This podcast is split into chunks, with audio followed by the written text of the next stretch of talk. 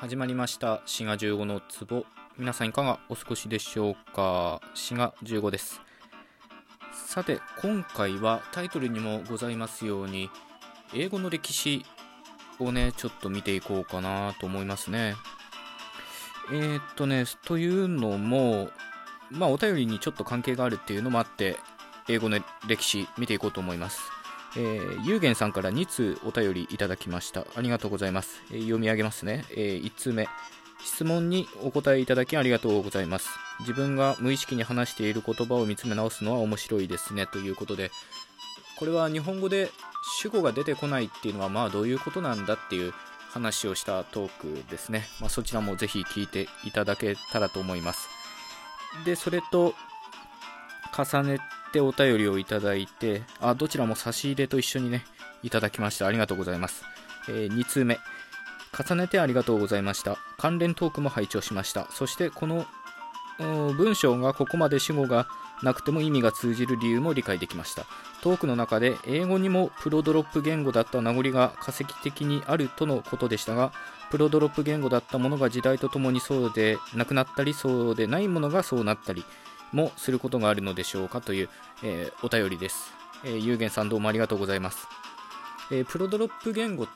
ていうのは、え主語が出てこなくていい言語、日本語みたいなようなものを言うんですよね。で、確かにトークの中で英語の話をしたんですが、ちょっとね、僕の言い方が悪いのもあって、昔の英語は動詞にその誰が主語なのかっていう、まあ、認証変化をする言語だったんですよね。まあ、そういう意味では現代英語とは、まあ、多少違って現代英語では認証変化っていうのは三人称単数現在の S しか残ってないですけど、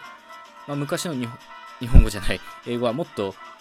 細かに認証変化してたんですよね。という事実はあるんですが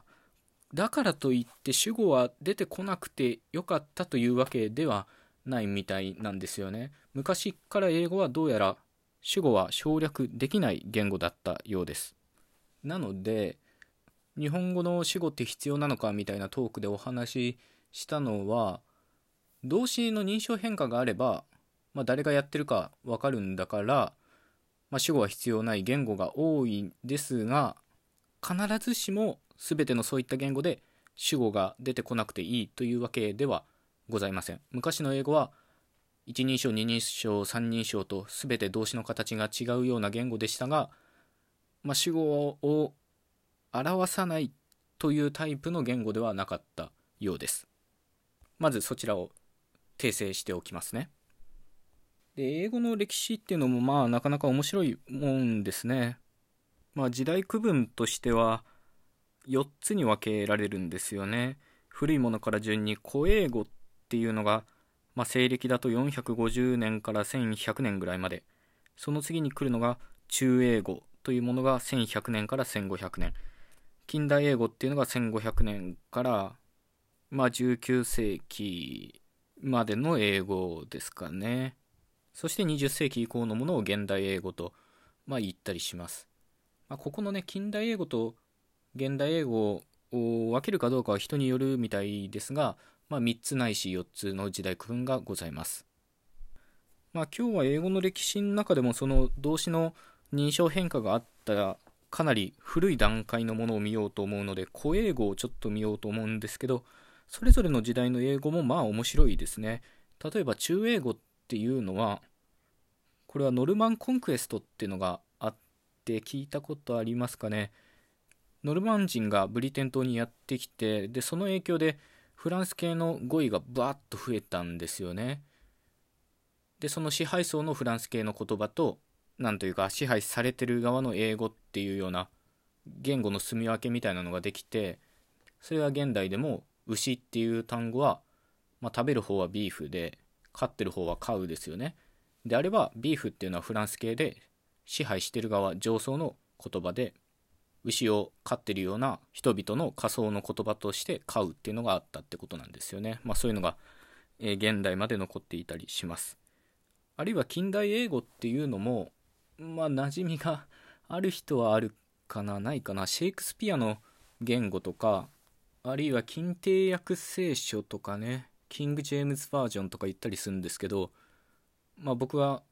このキング・ジェームズバージョンの聖書はちょっと読んだことがあるので、まあ、馴染みはあるんですよね。まあ、シェイクスピアって当然英文学でも重要な人物なんですが言語学的な視点でも非常に重要な人物なんですよね。でこの近代英語の時代に英語の発音がガラッと変わってで今我々が知っている現代英語でスペリングと発音が全然違うっていうような原因になったような音変化が起こったんですよね。でそれについては過去でトークでお話ししているのでリンク貼っとくのでこれ聞き終わった後で構いませんから、えー、聞いてみてください。で今お話ししたのは、まあ、中英語と近代英語で今回は時代をさらに遡った古英語について見てみようということです。で古英語っていうのはねかなりうん古典語的だったんですよ。ラテン語っぽかったみたいなね。まあピンとこないかもしれませんが。例えば動詞で言うと法認証数時制によって動詞の形が変わってたんですよね。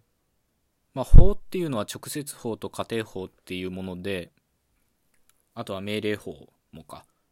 現代英語ではこの法については動詞の形は特に変えることがないんですよね。せいぜい過去形にするとかそういった形で残っています。あとは認証と数についても動詞の形は現代英語ではいちいち変わりませんよね。さっき言った三人称単数現在の時にのみ S がつくっていうね。たったそこだけ動詞の形が変わるんですけど古英語においては一人称二人称三人称それぞれ動詞の形が変わっていました。まあ時制はね、現在と過去っていうのは現代英語と同じですね。ということは、古英語においては、誰が主語かっていうのは動詞を見れば分かったということですね。で、このように複雑に変化したのは動詞だけではなくて名詞の方も様々な変化をしていました。まあ日本語で言う誰々がみたいながとか、何々をのをとか、あるいは誰々のとか、誰々にみたいな、こういったものは、まあ、日本語では名詞にくっつけるだけでいいんですけど、古英語においては、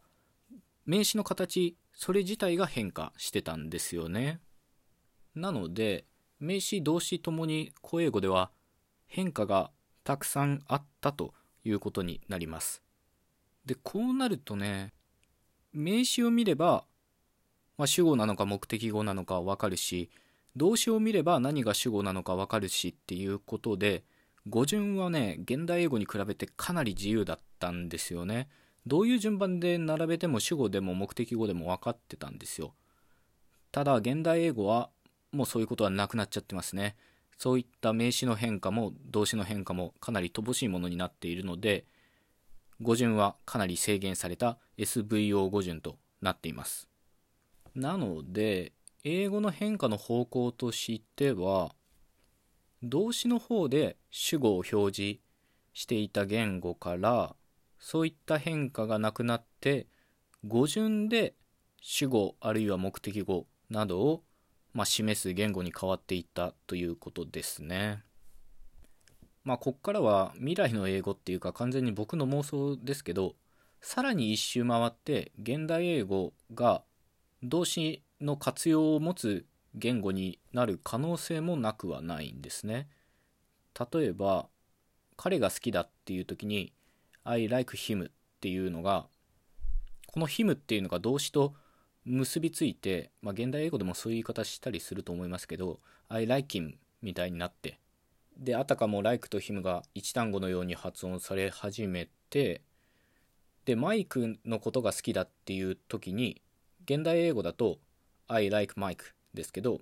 さっきの「like him」が一単語で「like him」みたいになって「I like him Mike」とかいうようになる可能性はありますね。つまりこれは「like」っていう動詞に対し「like him」っていうのが目的語表示ってことですね。これね、主語表示じゃなくて目的語表示として機能してるってことで、新たな動詞の活用の形が出てくるかもしれません。まあないでしょうけどね。もし英語が文字を持たない言語でこんなに世界中に広まってなく細々した言語だったらこういった変化もありえたんじゃないかなと思いますというわけで今回は英語の歴史を本当にざっくりお話ししました。よろしかったら過去の英語の発音の方のね変化も聞いていただけたらと思います。ではまた次回お会いしましょう。ごきげんよう。